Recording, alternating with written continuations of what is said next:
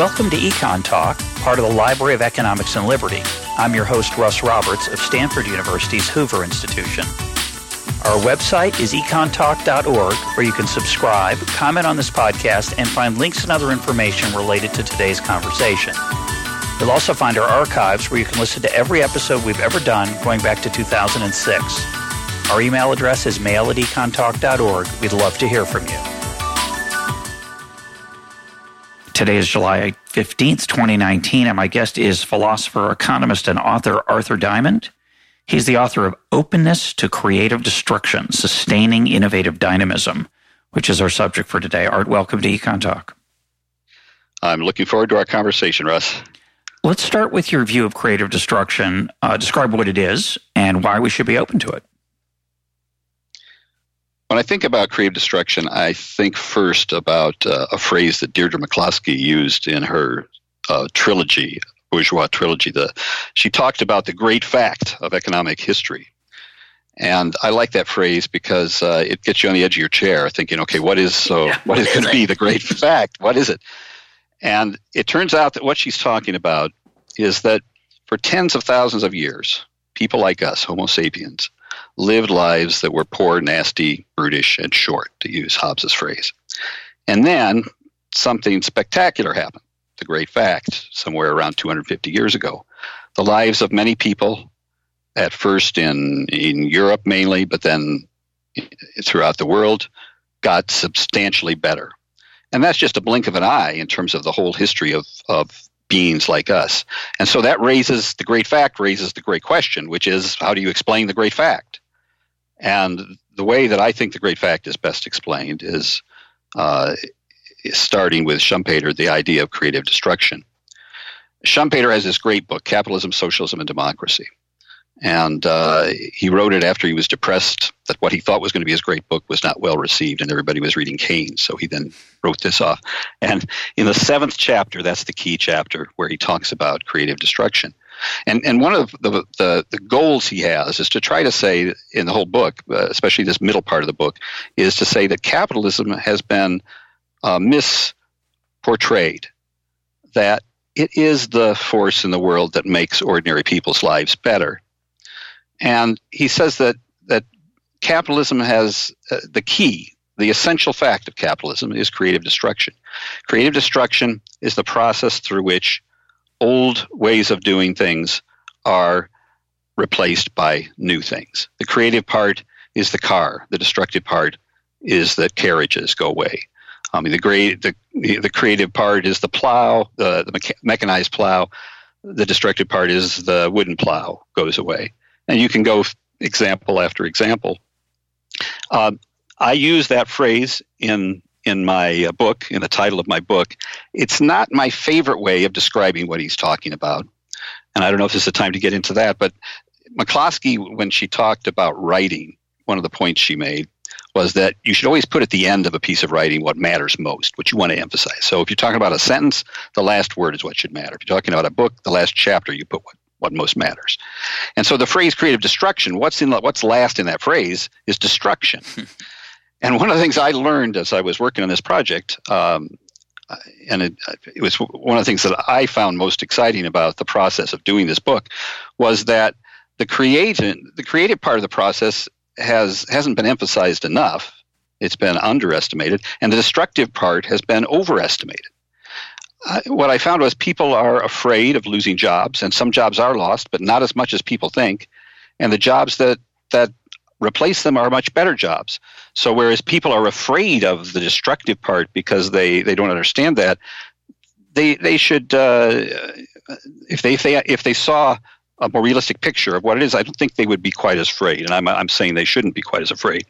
So um, I say openness is important, and the the openness uh, is in the title because I'm trying I, I I'm trying to make the case that uh, yes, there is some there's things could go go wrong for some people, but not as often or as bad as most people think, and that the benefits are huge, the costs aren't as great, uh, and I think openness gives us great benefits in terms of the quality of the jobs we have, in terms of the goods we get, in terms of how long and comfortable life is, but also in terms of an area that I don't think has been sufficiently emphasized, which is in terms of the quality of the work we're able to do. And I think work's an important part of life. So uh, that that would be my first pass, I, I guess, is answering that question. So that, that, I, want to, I want to say a couple things about. First, I think I, I disagree with Deirdre that it should be uh, the last word in the last paragraph in the last page in the last chapter. Um, should be the most important thing because a lot of people don't get to that last chapter in the modern era. so I go the other way. It's the first paragraph that's the most important. But I get her. I take her point, and I think your observation about destruction as being overemphasized is, I think, extremely unfortunate. I think there are two things about the process of creative destruction that that are misunderstood that are extremely extremely uh, important. One is it, it's crucial to remind us that life is not a zero sum game, and I think our natural intuition is often that it that it is, and so I think it's extremely valuable that that phrase conjures up some idea of churning or or uh, vitality. So that's the first thing. Uh, I, there is the risk, though, that I think people misunderstand it to mean, well, some things come along and some things go away. And that's really a misunderstanding of the positive sum aspect of of the process that you're that you're um, that you're writing about. The other thing I think that's important, and I'm I don't know if you spent enough time on this book for my taste, and just personal uh, taste of mine, is that I don't think people understand easily the connection between the creative and the destruction, and that it's actually creative destruction, creative, creative destruction, creative destruction. That there's a it's not a cycle, but a, an ongoing process by which by allowing things to disappear, we free up the resources, both human and financial, that allow new things to come along. And I think some people just sort of assume, well, when some jobs go away, I guess, yeah, I guess it's good fortune that some jobs do come to replace them. But the actual process by which the jobs are destroyed, the companies that die, the resources that are no longer devoted to their products, is exactly what allows the new jobs to come along. And I think that isn't fully appreciated. Well, I, I, agree with that. Although the creative process by creating more stuff means you don't have to do as much reallocation as you might think. You still have to reallocate. That's part of the process. So I agree with that. I do want to comment briefly on what you said at the beginning, though, if I may, which is about people uh, think of the process as being a zero sum game. And that is also something I, I talk about a little bit in the book and, and maybe should have talked about more. One of the things I, I try to do in the book and uh, like about the parts where I succeeded is I try to give a lot of examples and compelling stories that I that illustrate the points that I'm trying to make. And on the on the point of the zero sum game, my favorite uh, I think the favorite story is about um, Brunelleschi and uh, Ghiberti, the two uh, uh, greats of uh, the Florentine Renaissance, where they were competing to uh, for they, there was a prize established to see who would get to to to design and and and make these brass panels for the doors of the new cathedral. And uh, they had a actually, competition. Sorry to correct you, but it's I think it's sure. the baptistry.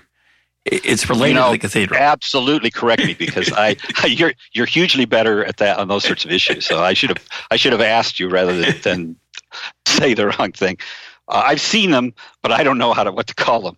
Um, but uh, uh, so they were they they had this competition with a and they, and a lot of people competed, but the judges thought both Ghiberti and Brunelleschi had done a, a wonderful job, and so they said, "We don't know what to do here. We're we're going to make you guys uh, you guys can each do half of the panels."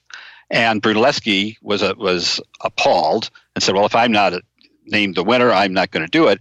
So it looks like the way they first look at it is that, that okay, there's a zero sum game. Ghiberti won, Brunelleschi lost. But what Brunelleschi then did was he, he thought, what other contribution can I make that will be worthwhile in the world? He did a little touring of some of the architectural greats in Rome and other places. And he came back and he competed and won the assignment to build a Duomo. And so the way that I end that story is that uh, in the short run, there are losers, but more often than not, in the long run, everyone can be winners in this process of creative destruction. And uh, that's optimistic, but I think there's a lot of truth to it. Yeah, I think, uh, uh, especially when you look across generations, in any one generation, there are people whose fates don't turn out well. The competitive process turns against them. Consumers turn against them. They might lose out on just a change in tastes that has nothing to do with justice, it just or their hard efforts.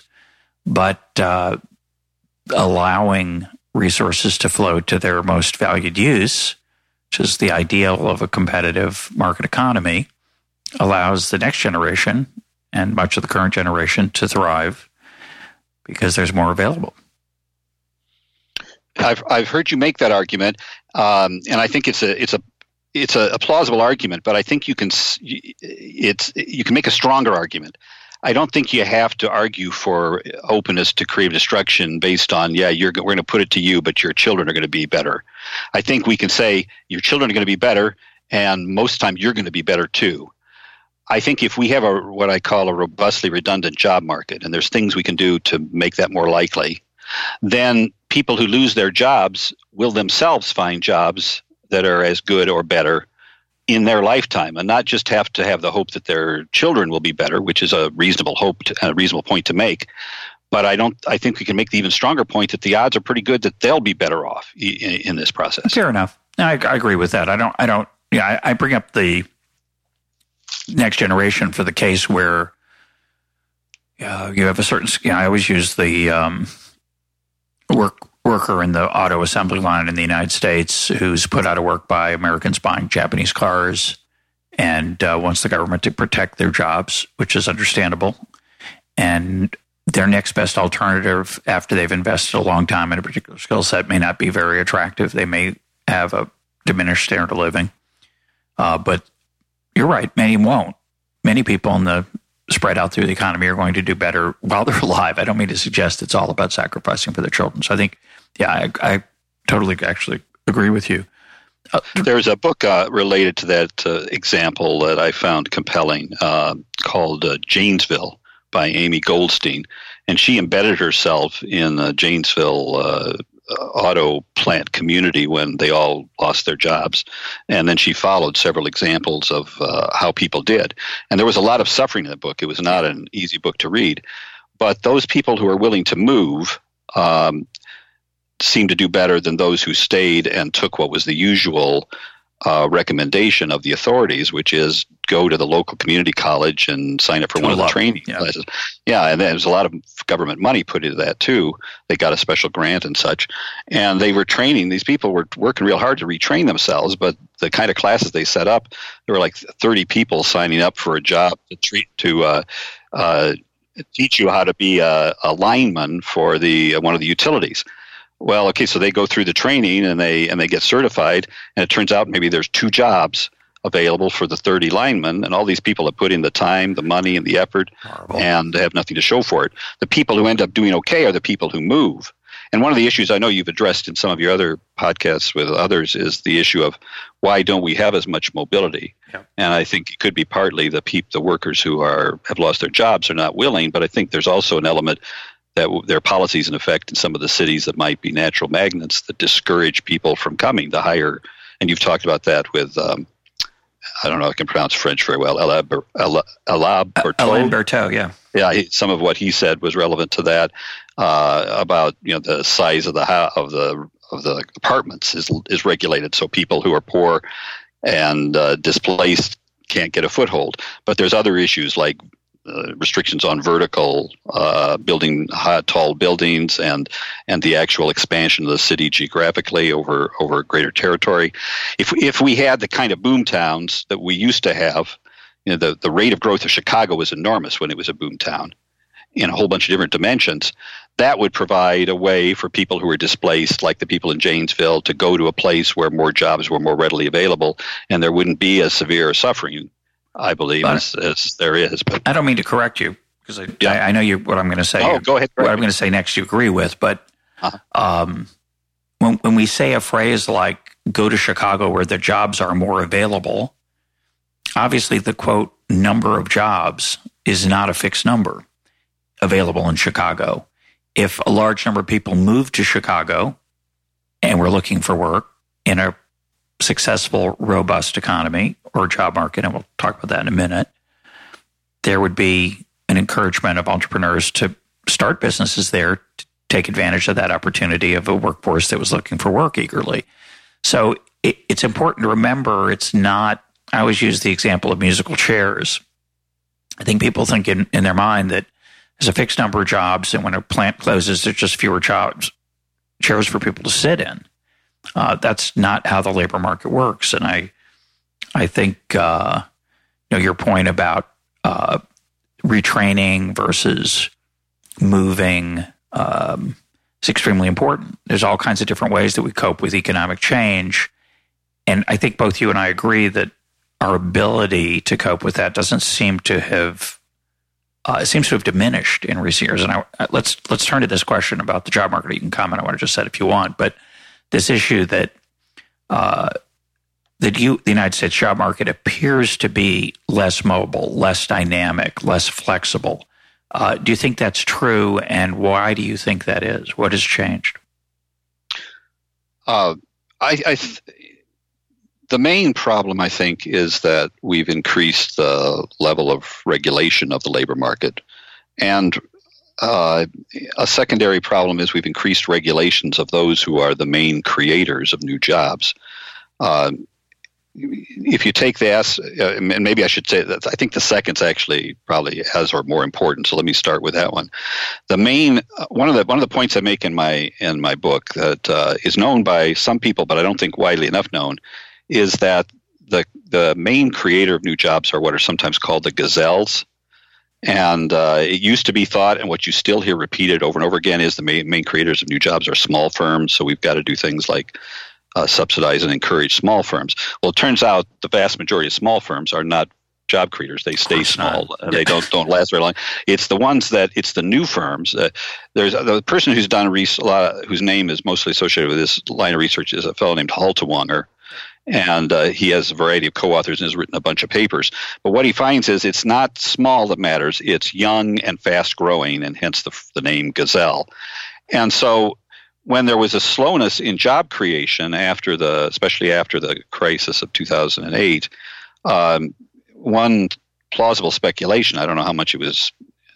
I didn't look into it further, except to say that yeah, that that's something somebody should look into. But one plausible speculation was that the gazelles were were not being there weren't as many gazelles being created as there had been in the past so that the job creation was slowing because these firms were not there were fewer of them. There is some there's evidence that that, that that's the case. And so if you want to encourage a robustly redundant labor market one one key one key thing you need to do is think about what's constraining these uh, fast growing entrepreneurial startups from doing their thing and and uh, I I believe that one aspect of that is that we overregulate uh, innovative startups. But then there's also the fact of okay, when when you do have, let's say, when you do have a gazelle, how many people are they going to hire to to do whatever they're doing? And one issue that comes into effect is is are this is a big issue. This is a big issue today in policy debates. Are they going to put a robot in there, or a, are they going to put an uh, algorithm, or are they going to put a human being in? Well, if you have the more you regulate the labor market, the more the incentive is for what gazelles exist to think about perhaps seeing can we automate this? Can we cut down on the expensive, inflexible labor, human labor, and have something that that uh, is is not as regulated, is not as expensive. So I think there's two there's two factors. There's the, the two things we could do. We could reduce the regulation labor market, and we could reduce the regulations on the gazelles. And if we did both of those, we have a good shot at making the labor market closer to this ideal that I'm that I'm advocating. You know, I'm sympathetic to that, of course, as as listeners would expect. But I think the challenge to make that viewpoint more convincing is to get into the trenches, which I don't expect you to get into every trench, or you've gotten to some other trenches here we'll talk about, which I think are great, but you have to get into the trenches and explain why it's gotten harder. What what particular? It's easy to say there's more regulation. I think there is, but how much more? And is it really binding? Is it really make it just that much harder? Um, you know, I give a counter view might be, uh, and I thought about this a lot as I was reading your book, and I'm just let me step back for a minute and talk about you're mentioning before that you tell a lot of stories in this book, and I think they're fabulous. Um, and in particular, you honor a lot of great people who came up with brilliant things that made people's lives better. And um, we don't know their names, most of us.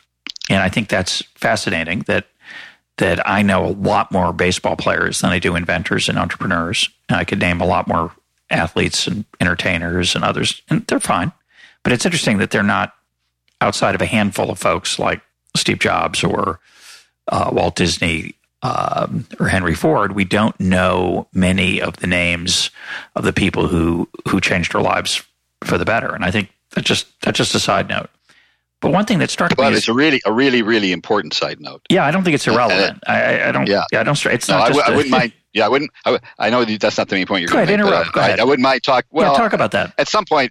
Well, one of the things that I think is a, another kind of bum, bum rap on on uh, entrepreneurial capitalism or what I call innovative dynamism is the idea that people people are debating now more more and more about uh, should we be in favor of socialism or should we be in favor of capitalism? And one of the things you hear is that socialism is the uh, uh, is where the idealists go, and uh, the practical people go with uh, with uh, capitalism. And there's a famous saying that gets repeated. I don't know who it's due to originally. You know that when anyone who's uh, not a socialist when they're young doesn't have a heart. Anyone who's still a socialist when they're old doesn't have a brain. Something like that. Yep. Well, I think that's selling the capitalist side short because it implies that we can't be idealistic. That we're just kind of number crunchers.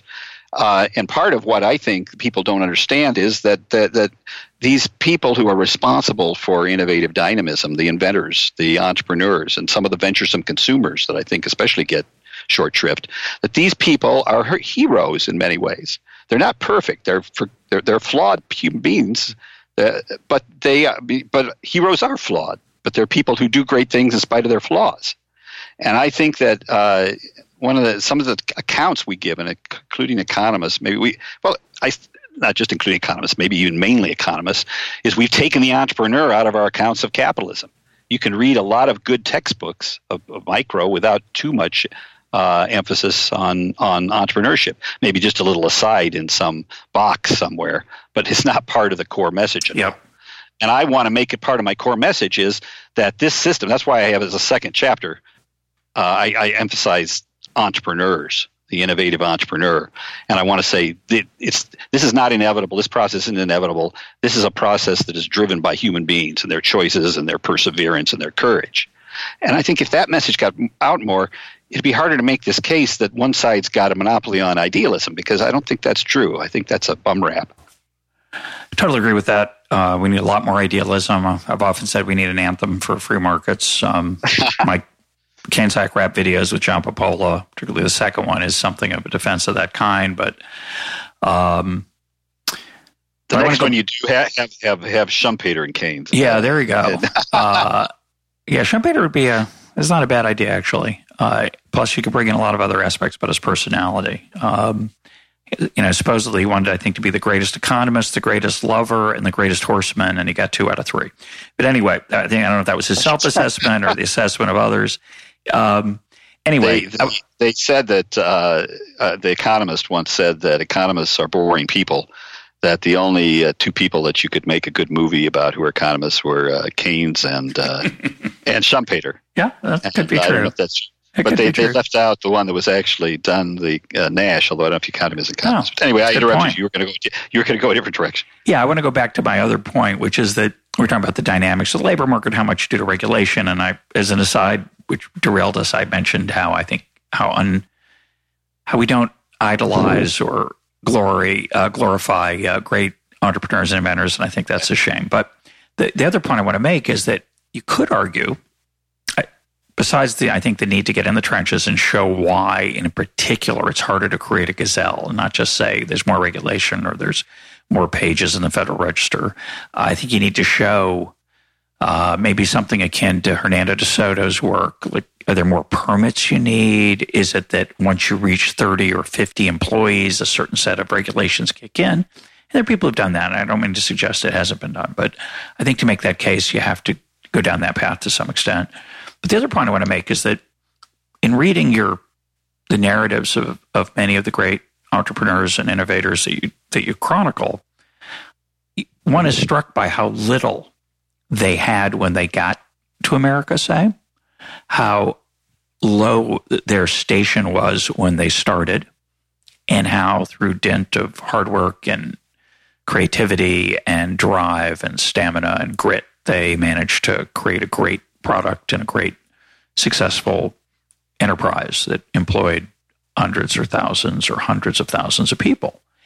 And I wonder that's harder to do today. I think you'd agree. And then the question is is that because the rules and regulations of running and starting a business have changed, or is it because the nature of what is going to be done today is different? So let me explain. I think right now there's tremendous innovation where I'm sitting, sitting at Stanford where I am for the summer, and within a 50 mile radius, there's an, just an extraordinary profusion of funding and creativity and enterprise and it's um, it's an amazing time to be alive in this area or to come to this area and be part of this transformation. And it's been that way for a decade or two, and it might continue. But it's also clear that there's a set of hurdles that a person has to clear to get here. And I don't mean physically, I mean intellectually, creativity wise. Um, the skills that you have to have aren't the same skills that it took to create uh, a great enterprise in 1880. It's uh, much more technical. The number of people who are capable of doing it might be a lot smaller. It might it requires a, an educational background. It's true that you don't have to go to college to get that educational background. You'd have to figure it out for yourself or learn it online, or but it's not undemanding.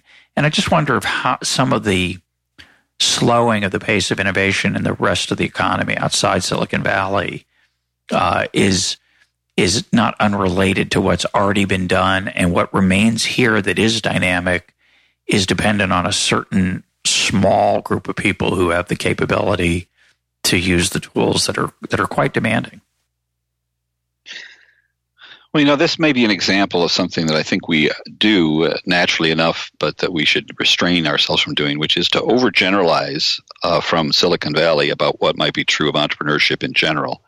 And it's natural to do that because in our time, by far the most dramatic successes uh, are in Silicon Valley. And so when I when I was writing the book, a lot of my examples are Silicon Valley. That's what's available, and that's what is compelling. But uh, and I think again, I can't prove it, and you're right. It'd be better to drill down and be able to prove it rather than just say this is suggestively plausible. But that's all I've got at the moment. I think that part of the reason why we've got the spectacular success in Silicon Valley, but not so much elsewhere, is because there had been and uh, and maybe still is, but maybe won't be for long, less regulation of what's going on in Silicon Valley compared to other areas, and uh, that's why I, I try to find other examples of areas where uh, there's there's dramatic uh, entrepreneurship that's not Silicon Valley. I, I talk a little bit in the book about the fracking entrepreneurial entrepreneurship. Yep, great. And these example. are people these are people who are very different from the uh, Silicon Valley and don't have to have some of the characteristics that you are sketching as being entry tickets to getting into Silicon Valley. And I think you could have more people in more areas of entrepreneurship and uh, who wouldn't be required to have all you know the coding skills and the high education level that Silicon Valley uh, needs. Uh, if if we had more, if we had less regulation, I mean, I, I give I give some examples in the book. I don't. You, you, what you I think would be looking for is if somehow uh, the people who do the RegData at George Mason or or some group like that, if they could fine tune their their stats to judge whether there was something that changed when we had the drop in entrepreneurship uh, in the gazelles after 2008. And I'm, i certainly, I think that would be neat if they do that. I haven't tried to do that or asked Patrick McLaughlin those guys whether they whether they can do it or not. But that that would be good. I do have a few examples where on, where regulation has has has uh, affected entrepreneurship Um, one of the ones I like a lot because it's it, it's an example that people like Tyler Cowen and uh, and uh, Peter Thiel have made a big deal of and are quoted on. One of the things they say is, you know, where are the flying cars that we were promised uh, when uh, you and I, Russell, were young? I mean, Jetsons and all of that. And they say, uh, you know, that, that they have their reasons for why they don't think we have the flying cars. In in the book, I have a brief vignette of somebody who was actually had an entrepreneurial startup to make a flying car, and he complains about all the regulatory hurdles that have slowed him down so much in in developing that.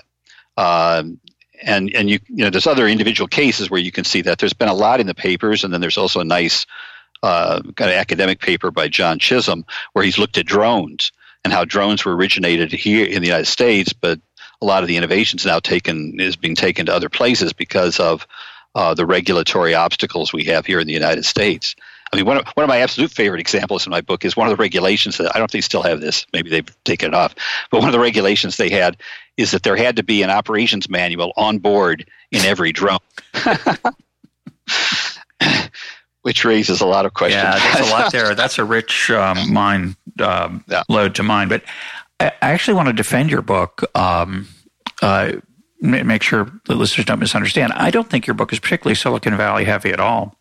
In fact, I was struck by how many interesting examples of innovation that came from the turn of the century, turn of the 20th century, and pre um, the pre high tech world. Um, containers, uh, Standard Oil, uh, automobile uh, production, the production process itself. I think there, there's a lot of wonderful um, examples that you give that I think are important to give people an appreciation of the dynamism that, that you're trying to talk about. And I want to now, this is even crazier though, I want to defend, uh, I want to argue against my claim about regulation. You know, I think okay. some of the, uh, if I think about the people I've talked to on the program, uh, Eric Topol particularly comes to mind about, say, the health field there's so many extraordinary things that could be done in health that would be done in health if government's hand was not uh, all wrapped around every single aspect of it. One of the things that drives me crazy is when people say, well, we know markets won't work well with healthcare. I mean, look how horrible the U.S. healthcare market is. Well, the U.S. healthcare market is the, you know, it's just it's not anything. to say it's not like it's not a free market is is almost comic. I even even have to say that it's highly subsidized. The prices are distorted. The prices are often set by government, uh, except in the areas where they're not, like pharmaceuticals, where they're just left to run free, and and pharmaceutical companies make, have an easier time uh, getting money from taxpayers without their consent. So, I, I just um, I think when we think about the areas of the economy we care a lot about. The other one I would emphasize would be education. The opportunities to be innovative in these two areas are, it's not like there's a regulation that that got passed in, in on April 7th and signed into law in 2017 or wherever, whenever. It's that it's just hard to get anything started. There's just, it's so complex. There's so many difficulties in getting to the consumer and that the consumer is not the uh, patient in the case of healthcare, I think is is really the ultimate problem.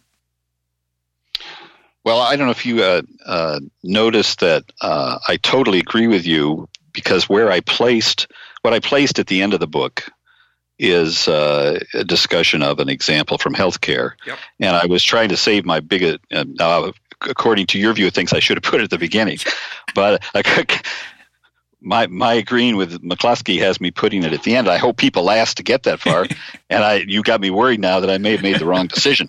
yeah, good stories in the beginning too. Art, don't worry about well, it. Well, uh, I I talk at the end about uh, cancer and uh, try to set, illustrate some of the messages of the early part of the book by looking at who were the sorts of people and what were the obstacles faced by the people who brought us some gains against cancer and the uh, the idea being that if we learn from that, we can uh, reduce regulations and and uh, have a situation where we get more cures faster and, and longer lives.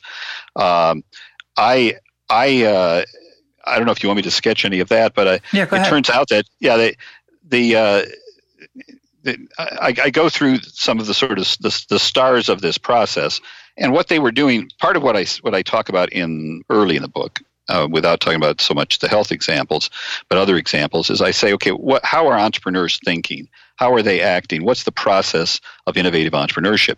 And I say there's, a, I have a section called, uh, kind of pompously, I suppose, using a huge Latin word, the epistemology of entrepreneurship. Mm-hmm where I where I'm I'm trying to say, okay, how how do they think? And I focus on three aspects. One is they often uh, benefit from and make use of serendipitous occurrences and they often uh, have what uh, Steven Johnson called, I think, well, uh, slow hunches, where they have sort of a vague idea that they have to mull over and sharpen over a long period of time. And they also do nimble trial and error experiments where they're not sure exactly where it's going to go or how long it'll take till they reach their conclusion. And I give illustrations of that in the second chapter. But then some of that is repeated again. Some of those same uh, characteristics are important to the big advances uh, over cancer that I talk about at the end of the last chapter. Uh, for instance, in terms of the serendipity, in World War One, mustard gas was unfortunately used against some of the soldiers, and, and they suffered a lot. But there was a benefit that came for, to medicine from that because when people investigated the effects of the mustard gas, they saw that some of them saw that there were effects on red blood cells. And then a later set of researchers thought about that, scratched their head, and said, hey, if that happened through this horrible uh, part of World War One, maybe there's some way we could harness that when we actually do have cells, in other words, cancerous blood cells, that we want to get rid of. And that started, that was one of the sort of jump starts or inspirations for chemotherapy. So then uh, the next, one of the next big steps was a guy named Sidney Farber. And uh, Farber was somebody who uh, was looking for uh, some kind of chemical that he that would uh, improve, uh, cure the blood of children with leukemia. And he had noticed that there that for some diseases where people weren't making red blood cells uh, enough of them, they were able to be improved by being given uh, folic acid. So he tried that, uh, and his peers were already skeptical of it. He tried that, and it turned out the children died faster of the leukemia. The leukemia was accelerated, not stopped. And he just about got shot down by his peers when that happened. And you can understand that, right? Sure. Instead of helping the children, the children were worse off. But fortunately, he was able to hold on. I mean, they took away all of his support staff. He was doing all the steps of the research himself. They were giving him facilities underneath the stairs and right by the restrooms, but he was able to hold on. And so then he scratched his head and said, okay, if this accelerates it, maybe some, maybe there's something that's the opposite of folic acid that would stop it. So he had one of his friends, an introvert who hadn't gotten tenure at Harvard, uh, but who's really good at making chemicals to, to order. He said, Can you find something that is kind of the opposite of folic acid that, that hooks onto the same places but doesn't have the same effects? And they came up with he came up with this drug, and he gave that to the children, the next set of children, unfortunately, the next set. But uh, but it, and and it it resulted in remissions, and that was that was wonderful except it was short, a few months, but they got a few months more. And it was proof of concept. It showed that this is a poli- this can work. What he was doing, though, he was it wasn't easy. It was trial and error. It was taking use, making some use of this original serendipitous event. It was sticking with a hunch that this could be done. The next step was uh, there were other intermediate steps, but there was there was a, a guy named uh, Freireich and his team um, decided let's take some of these chemicals like the uh, and the uh, uh, antagonist to folic acid that, that had been used by Farber. Let's take some of these chemicals, put them together in a combination, and maybe the combination will have some effect. And his their colleagues that they were uh, a real they were sometimes called cowboys. One cynic uh, when he was viewing the meetings, they used to have weekly meetings, the committee, to decide what chemicals to put in and what doses to use. One one person, one uh, uh, wag said that's that's the society of jabbering idiots, uh, hearing them yell at each other and grab the chalk from each other, and and. But what happened was they actually started to cure childhood leukemia in some cases, not just remission, but to cure it. The way they did it was by these weekly meetings making adjustments, seeing how things were going, and trying nimble trial and error experiments, the same kind that I talk about in that second chapter. And uh, one of the young cynics, friend of the guy who said Society of Jabbering Idiots, he was attending the meetings just for entertainment. He thought these guys were foolish. But after a while, he kept going and he said, you know, he thought it suddenly occurred to him, I'm not going to these meetings because I'm being entertained anymore. I'm going to these meetings because these people are curing cancer. so a guy named Vince DeVita. And uh, DeVita started working on this program and he chose another disease, Hodgkin's lymphoma, and used the same trial and error techniques to come up with a chemical uh, cocktail that had success in some cases with uh, Hodgkin's lymphoma and curing it. Now, he's written a passionate, wonderful book um, that talks a lot of autobiographical, interesting stuff about his earlier life. But the last chapters, he talks about policies to encourage faster, quicker, uh, better cures of more people for more diseases, especially in the area of cancer, which he knows best. And what he says is the current policies of the Food and Drug Administration are blocking the kind of process that succeeded in curing cancer in the past. So, what you have to do now is you have to have a protocol that's approved by the FDA. The protocol, you have to say what you're going to do and you have to stick with it throughout the trial. Well, that's not what Freireich was doing when he cured childhood leukemia. That's not what DeVita himself was doing when he cured Hodgkin's lymphoma. They were making the kind of nimble trial and error that, in general, that very often is what entrepreneurs do. So he he at the end says, and he's somebody who spent a good bit of his time working for the government. He's not somebody, you know, like a true blue, true blue core uh, libertarian who would you know never contemplate that. But he's saying this is one aspect where the government is really losing, uh, causing people to lose their lives unnecessarily, and uh, he makes a very strong case that. Uh, they need to take account of how progress has been made in the past. Now, you might say, okay, well, this might have been just a, a special case, the case of chemotherapy. We've now moved on to some other therapies that people think are going to be less have less side effects and uh, more promise. They're now people are excited about immunotherapies. But you also look at some of the main people who've been doing the immunotherapy work. Uh, somebody like uh, uh, Steven Rosenberg wrote a book several years ago called The Transformed Cell about his early work trying to get immunotherapy to work. And he's got passages in that book where he talks about how much he was slowed down. And sometimes slowing down isn't just a matter of the time. He had certain cells he needed to inject in people, but he had to get approval from the FDA, and the FDA wasn't getting approval. And if you wait long enough, then those cells are no longer usable to do what he wanted to do. And he talked about how much it slowed down his progress in immunotherapy. He's finally beginning to get results after decades. Just now, he started to get some some more positive results than he'd ever been able to get before. But he said not only did it slow him down, but it was enormously demoralizing. Just the science of what he was trying to do was so hard. That's enough to tire a person out and, and to get him discouraged occasionally. But then, in addition, he had to go down and fight this bureaucracy and uh, you wonder how many people he stuck with it. And there are people who will stick with it no matter what. No, I, but I you also got to think how many people are there out there who would be curing things for us who just give up at some point. And uh, so I think you are absolutely right. Part of the reason I emphasize health so much is that some of the some of the benefits of creative destruction, of innovative dynamism that I emphasize, I think I make a really strong case, like for automobiles, for air conditioning, for uh, uh, video games but reasonable people can disagree with those.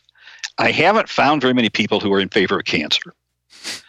And so it seems to me like this is an extremely powerful, important case. And uh, I think I think it can be made very strongly that in this case, the regulation has uh, has had huge harms on a lot of people. I'm going to put a twist on that because I, although I sort of agree, I agree for probably a different reason maybe than you do. Um, you and I both came to the University of Chicago. We we're both I think, trained to believe that the FDA kills people because they uh, make it harder to get stuff approved. And I, until recently, I was that was sort of the end of the story for me. Um, but the more I've thought about the way we've structured healthcare, and this sort of a meta argument about the cost of regulation, I guess, or I wouldn't call it regulation. I would call it the costs of the way government structured the healthcare market. Basically, what we've done is we've said um, we're going to highly subsidize it through Medicare, Medicaid, and the employer uh, subsidized via tax breaks of uh, insurance. We're going to highly subsidize it.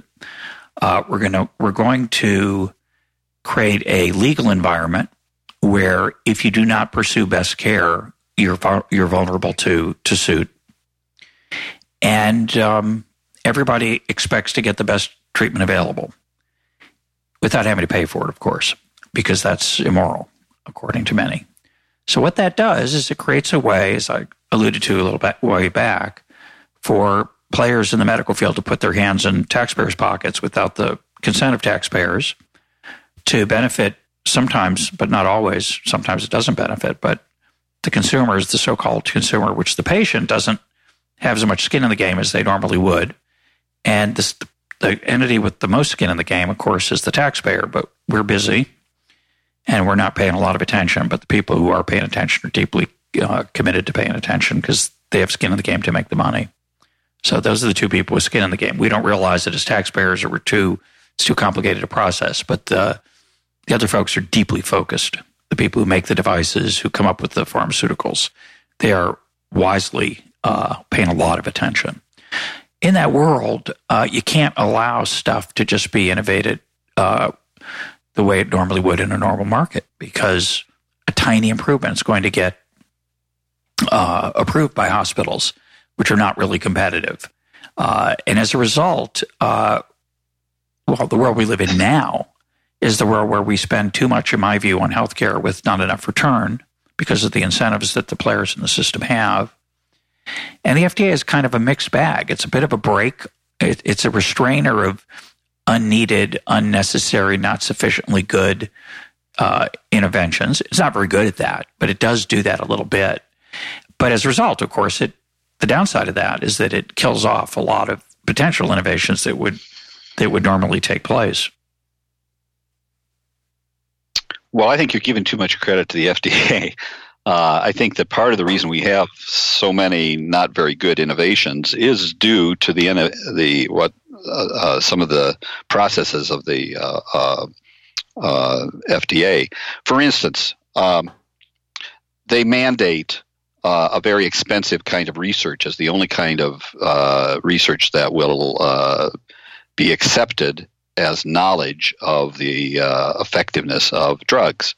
They they are they mandate the uh, randomized double blind uh, research, and my view clinical is that trials. that clinical trials exactly and and these are extremely expensive to uh, run, yep. and they also, uh, I mean, they favor the incumbents, and the incumbents, or so I argue uh, in the rest of the book, are not as likely to do the breakthrough innovations for a variety of reasons.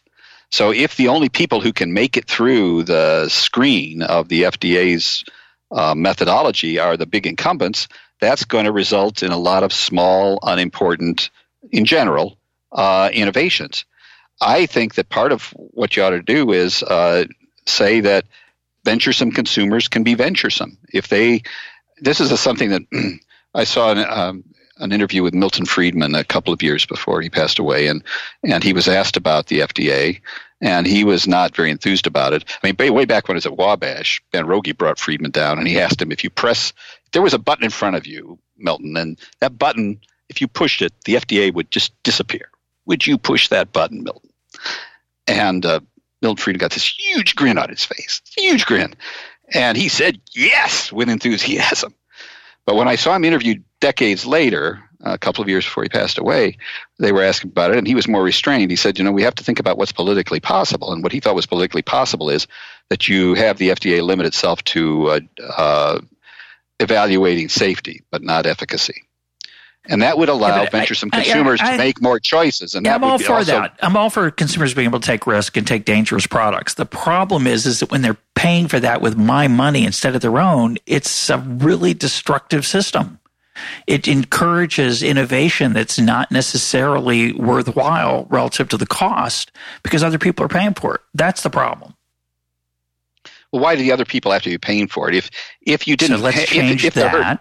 Let's change that, and then we can decide whether the FDA is worth having. yeah.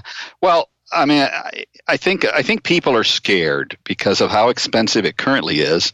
They don't want to take the government out of the out of it to go toward a, uh, the kind of system that you're talking about. And part of the problem is that it doesn't have to be so expensive, but people are scared of okay, do we take that on faith yeah. from you, no, Donovan? That's correct. Yeah. Uh, if if you had a free system, there'd be more competition to provide less expensive ways yeah. to do some of the things that we're now doing expensively. There's work by uh, um, uh, there's probably a bunch of people, but the one I'm familiar with is uh, Clayton Christensen. Yep. And a couple of other people have, have made some plausible suggestions about how many of the costs could come down, and you'd actually get better uh, treatment. If you had, let's say, nurse practitioners doing the parts of medicine that have become routine, they would actually be better at those parts that they do over and over again, and it would be less expensive to boot. So you'd have the best of both worlds there. And we have now we have credentialing issues that keep that from happening and keep innovation of that sort happening. But I think you, you'd have, you'd also have more drugs that would be more effective. Well, what we got coming in now is we got these drugs that extend life and not a very pleasant life for maybe three months. Yeah, horrifying. And that costs all of us a huge amount to develop those drugs. It's not clear how much how much the patients are better off. There was a neat article in the paper that I saw just last few weeks where there's uh, they were talking about uh, some new head of one of the drug uh, research uh, efforts was going to try to focus their, their research on early stage drugs for cancer. And then in the article, they said something that for me was kind of an epiphany because I hadn't thought about it, but it makes sense to me is that the current setup uh, strongly encourages the development of new drugs for later stage. And the reason is that it's a lot cheaper to do that given how hard it is to do these double blind clinical randomized trials. Uh, because people uh, people will sign up if they've tried everything else at the end. They'll sign up for a trial for the final stage new drug. Why not? What have they got to lose? Whereas at the early stages, it's harder to get people. If they might get it, then they might not get it, and they haven't tried some of the other uh, uh, drugs. So it's much. Plus, one of the big costs is the number of years before you get the drug approved. If you're trying an early stage, these people just in the normal course of things are going to last longer. So you won't know the results of the of the new drug until much later which means it's going to be much more costly to do it under the current procedures. And uh, so the conclusion of this of this article was people wonder and sometimes people think well the reason why we're getting all these little innovations is because we picked all the low hanging fruit or whatever. It may, I think that's not the reason here. It seems like the incentives are set up so that that's what we are developing but that doesn't mean that there aren't something approximating magic bullets out there to be found. It's just that we've set up the the incentive structure so that th- that's not where it makes sense for them to invest their resources. Yeah, I totally agree with I totally agree with that. And I think the other obvious piece of this is just it's just a lot harder to do an early stage solution. It's it, it, it's much riskier, and given the costs, um, you want to push your resources of, of getting approval and you're going to push your resources toward a tweak rather than a transformation. And I, I, I actually want to use that to go back to your book, which um, is our subject. Art. I know you like your book, so I'm going to go back to it. um, it reminds me uh, one of the themes of the book we haven't talked about, which I really love, is the this idea that some of the great innovations in history and come from outsiders, people who aren't formally trained, people who are skeptical of the received wisdom. And you quote uh, Lord Kelvin, uh, that apart from balloons, he did not have, quote, the smallest particle of faith in aerial navigation. Uh, it reminded me of this wonderful quote from um, Gordon MacKenzie. He wrote a book called, which I recommend, called Orbiting the Giant Hairball, which is a book on corporate corporate culture and creativity. It's a fabulous book. Um, and he's he has a chapter in there, and this is the only I don't know if I've ever quoted this. One of my favorite things. It's the only line of the chapter. Uh, it's a one page, one sentence chapter. Here it is Orville Wright didn't have a pilot's license. The, the idea that you can change the world without being an expert, without being um, uh, going the way everyone knows is the right way, is just extraordinarily important. And you know, there are examples in my conversation with David Epstein and his book Range about this phenomenon. And it's just, it's an incredibly important phenomenon in, in actual life that problems are often solved by non experts. The challenge is, is that non experts also have really goofy answers that will not solve the problem. so, so I think we have a natural um, skepticism about non experts, but often experts, people, excuse me, non experts, people who or who who go against the received wisdom of the day, those people are often the ones who transform a field. And I, you talk about that a lot. I think it's really important. Yeah, it's important uh, partly for the regulatory issue, but also on the issue of uh, how do you fund science. Uh, with the regulatory issue, if you think about if you, if you were going to set up a regulatory agency of uh, of human flight, who would be your perfect person to put on the board? Well, you couldn't pick anybody better, could you, than the most distinguished physicist of that century, which was Lord Kelvin and yet and yet you had the quote uh, there about uh, him saying the only flight we'd have would be balloons. So the most distinguished scientist of the age was saying it was impossible. So who's going to allow Wilbur Orville to go and risk their lives doing something that the best authorities uh, say can't be done?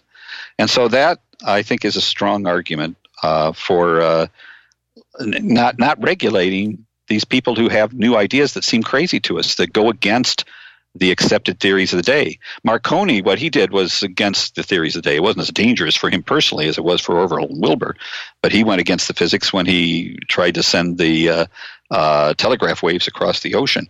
But the self-funding issue is important too because uh, it's really hard for people. The more the more uh, unusual, the more breakthrough the breakthrough is, the harder it's going to be for any entrepreneur to have any expert uh, or possible funder understand that it's a plausible possible thing. There's a wonderful scene in a play by Aaron Sorkin, I think I've got his name right, called The Farnsworth Invention, where where Farns, Farnsworth is one of the people given most credit for inventing television, and uh, he is appearing before uh, the community chest, and he's telling them, and they're saying, "What would you? What is it you want money for?" And he says, "Well, I've got this idea for sending video signals through the air. And and and then these two two people just their mouths are open, their eyes are bulging. Like, do we call somebody to, to right, come and him. take yeah. this take this person out and uh, and lock him up? And then he says, and if it would help any, I found I think I've thought of a way to synchronize it uh, with sound. And so the guy says, "Oh, you have, have you?"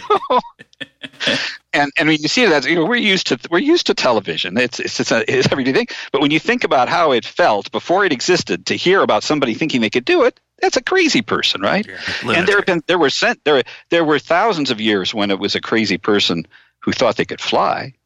Um, and so uh, it, it's it's an it's a, the point that you're making uh, uh, is is a strong argument for allowing people to accumulate the funds to self fund because they're the only ones who are going to see that there's a plausible case to be made for pursuing this this innovation. They're going to they're going to have the knowledge and they're going to have the skin in the game. It's a combination, knowledge and skin in the game both to pursue some of these things that if they work are so spectacularly beneficial to us. So it's partly that but it's also partly the regulations. The regulators are never going to know what's possible even if you get the best people you could, like Lord Kelvin. I, don't want to leave um, without uh, chatting a little bit about Mariana Mazzucato, who's a guest on the program, and she's become associated with this idea that government and government funding is a crucial uh, plays a crucial role in innovation. I was skeptical of that argument for a variety of reasons, but I'm curious on your take. Well, I th- in general, I think that uh, the government has had a uh, not a great track record at picking the winners. And uh, I think there's a few cases where the government, by pouring a lot of funding, has achieved a particular goal, particularly when people had a strong sense of mission orientedness, like with the Manhattan Project. And especially that's true when the fundamental science and the fundamental knowledge that way has already been worked out and, and you don't have to make uh, huge gains that way. But in general, I think that what it does is it takes a lot of resources. There's opportunity cost. If you take tax money and you put it into the projects that the government anoints, that's money that's not left for the Wilbur Wrights or the Marconis or those people who are working in their garage and have a great idea because the tax the money to fund these things doesn't just come out of thin air and if i'm right that it's these outsiders these people with these passionate ideas these people who have experienced the serendipitous that gives them an advantage. If they're the real sources of most innovation, then taking resources from them goes is exactly the opposite of what you should be doing. Now, the book, I don't. I had to cut out a lot out of the first version of the book, uh, and I had more on this in in the penultimate version. But in this version, I have a little uh, that's related to your question. I look at two of the most prominent examples briefly of um, for people who advocate the government should be more involved. I look at MITI, a ministry, international ministry for trade and something in Japan, And also, I look at DARPA a little bit, which was an example in the United States. And I think in both those cases, the benefits and the successes have been uh, exaggerated. In the case of MITI, uh, the two big, big projects that they pushed uh, uh, during their heyday, one was a, a system of high definition TV that turned out to be inferior to the system that eventually was uh, used. They also were putting a bunch of money into supercomputers. And what they missed, what did they miss when they were doing that? Well, what they missed was personal computers. Uh, so they were putting their bets on these other two things when when the thing that really mattered was something that they had had ignored. Uh, George Gilder thinks they weren't a total loss because he thinks at one key point uh, they did advocate lower taxes for innovators. and then when they did that, they did something positive. So you know you got to give them credit where credit is due. In the case of DARPA, that's a routine case where um, uh, what's routinely uh, said is that they're responsible for the internet.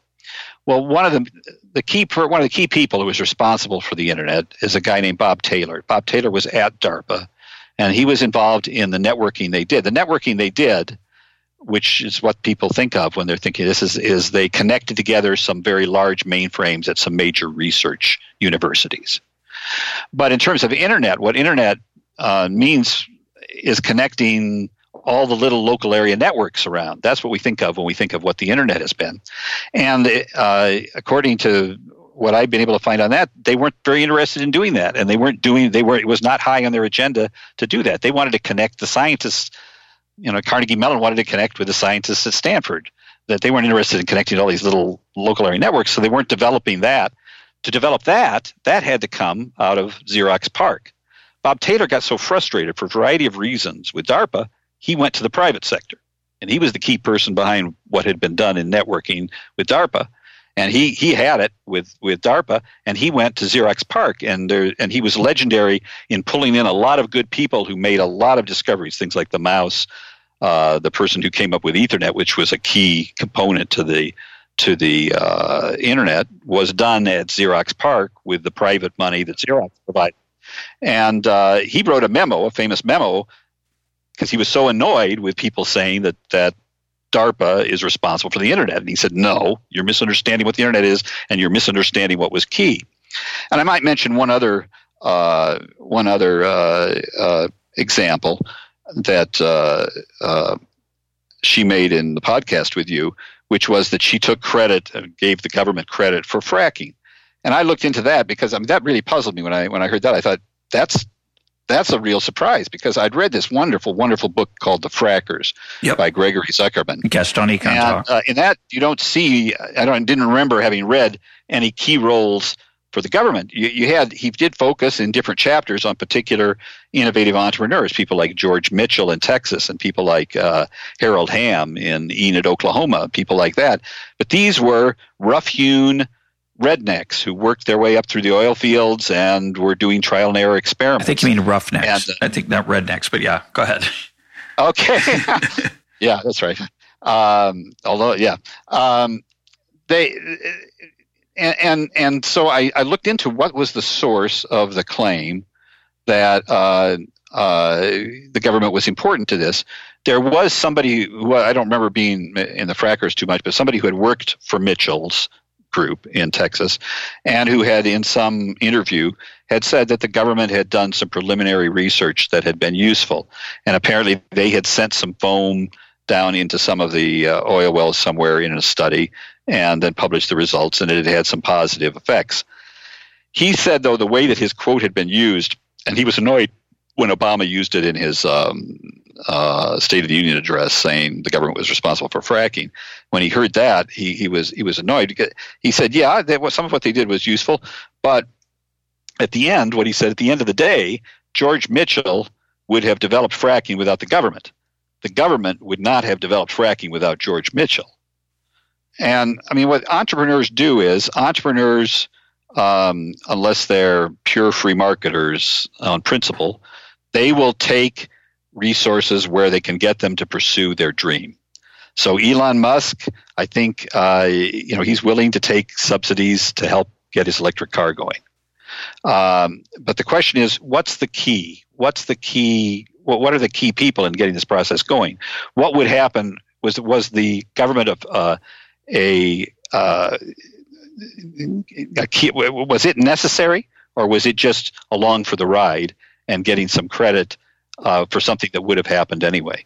And I think with the case of fracking, for sure, and I still don't know what's going to happen with Elon Musk, uh, but with the case of fracking, I think, uh, and the case certainly of the internet, uh, certainly personal computers, m- many of the major innovations of our time, the keys were private entrepreneurs and inventors, uh, not the government. Yeah, I think if you're going to make a case uh, for government involvement um, and contribution, I don't think we talked about this with Mariana Mazzucato, but I think the you could argue that some of the um, university systems, the agricultural colleges, played an important role in innovations in agriculture. Um, certainly, I don't think we'd have an atomic bomb without the government. Whether we'd have gone to the moon, we wouldn't have gone as soon. Uh, those are the ones that that you know come to my mind. But um, I think your earlier point's extremely important here, which is that a lot of times the biggest innovations, the biggest changes, the biggest transformations come from outsiders, uh, people who are skeptical of the received wisdom, and the government structure of research, from my understanding of it, at NIH, uh, in um, the NSF as well, National Science Foundation uh, it, it, tends to have a groupthink issue. It tends to be, as you pointed out with Lord Kelvin, a board of people who represent what we know now. They're very good. They're extraordinary, great scientists um, often, and uh, but their natural impulse is to fund their friends, not literally their friends, maybe, but their intellectual friends, the people who think the way they do, and they're not going to be as open uh, to the innovator who's outside the mainstream. And a lot of the money is going through those organizations. So non-mainstream approaches are going to struggle to to to make it. And of course, you know, independent private entrepreneurs have started to fund some of those transformations because they understand that. Um, and I think that's um, that's really important. There's something I have to ask you about because um, sure. you open the book this way, and it's something I've thought about a lot as well, which is the way we talk about innovation and entrepreneurship when we teach economics. And um, you start off talking personally about that in the book, that it was something that you left out and, and you've, you regret that. I, I do too. Part of it is just not enough time to cover everything you want to talk about. And I found ways to get some types of innovation into some of the uh, ways that I talked about supply and demand uh, in in my micro classes. But it is extraordinary that you could get an undergraduate degree in economics and never learn uh, a single thing about entrepreneurship, about what you call leapfrogging, the way that a firm suddenly changes radically the way a consumer desire is satisfied, uh, not just tweaking or improving or lowering the cost of an existing product, but you know, the way the calculator leapfrogged the slide rule. I, you know, these are extraordinary things. And instead, what we pound into our students' heads are things like, so let's, we already, the firm knows what product line it's in, and now we just have to figure out what, how much to produce. Uh, we've, we've, we've stripped away all the interesting things in the name of giving good exam questions. And the things that we can't put into a graph or an equation, we're going to just ignore.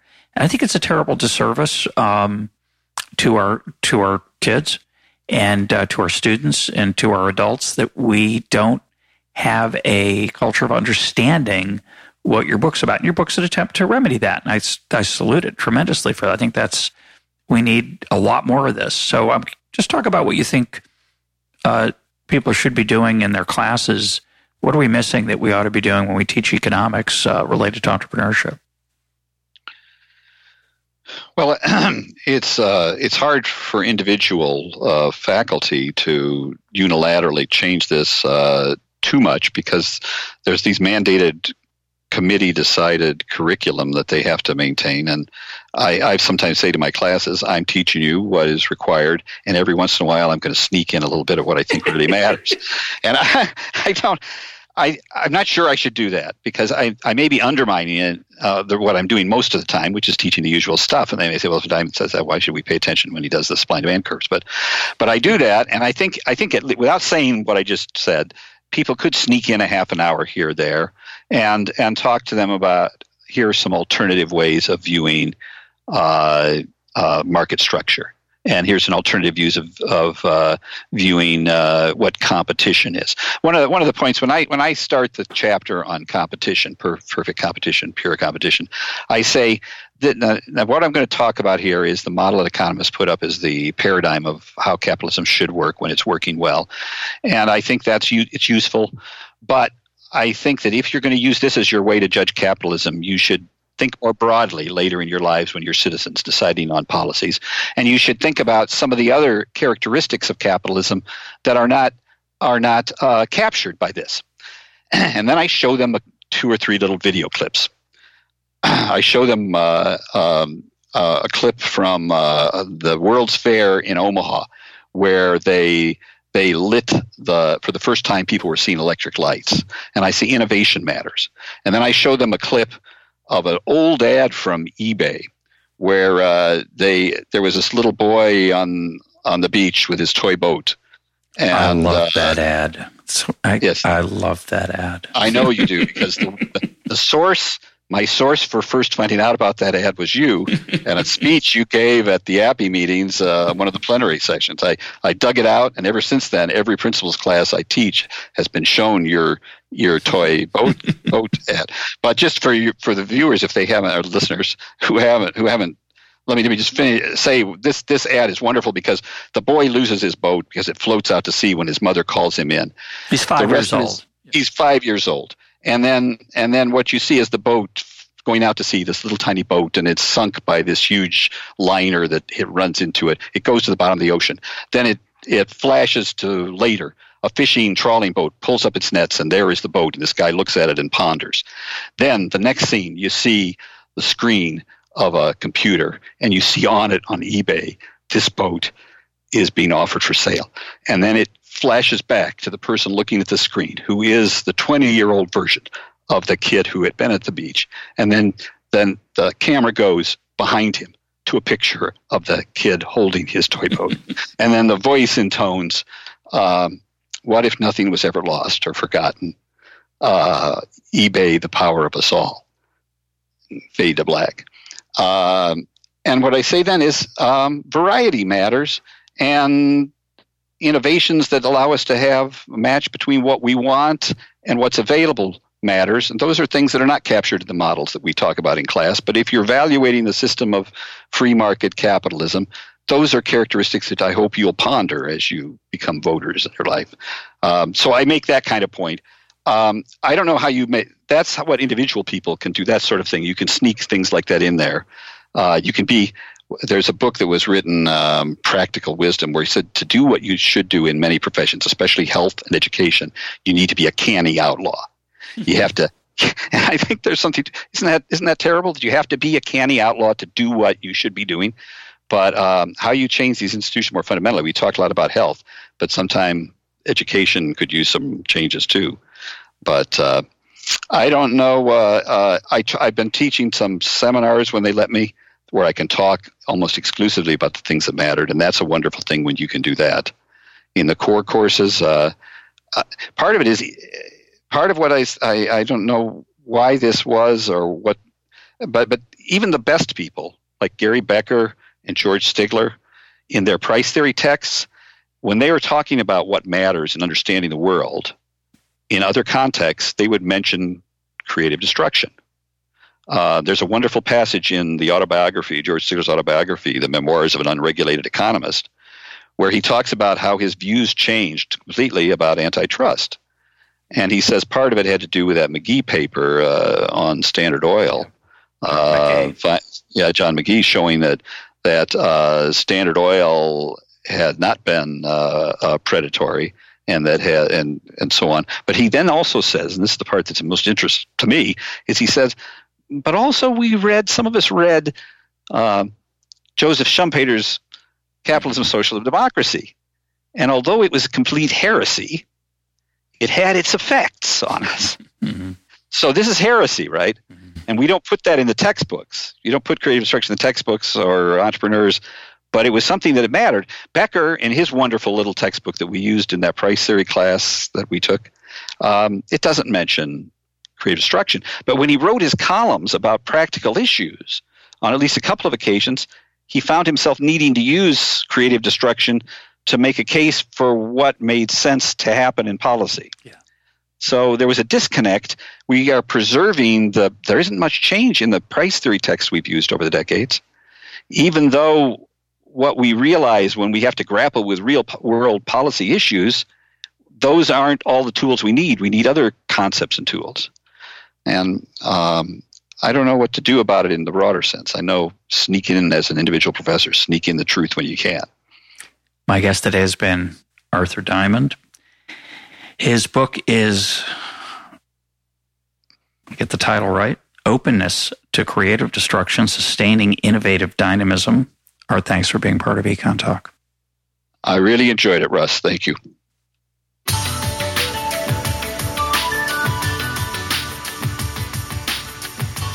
This is Econ Talk, part of the Library of Economics and Liberty. For more Econ Talk, go to econtalk.org, where you can also comment on today's podcast and find links and readings related to today's conversation.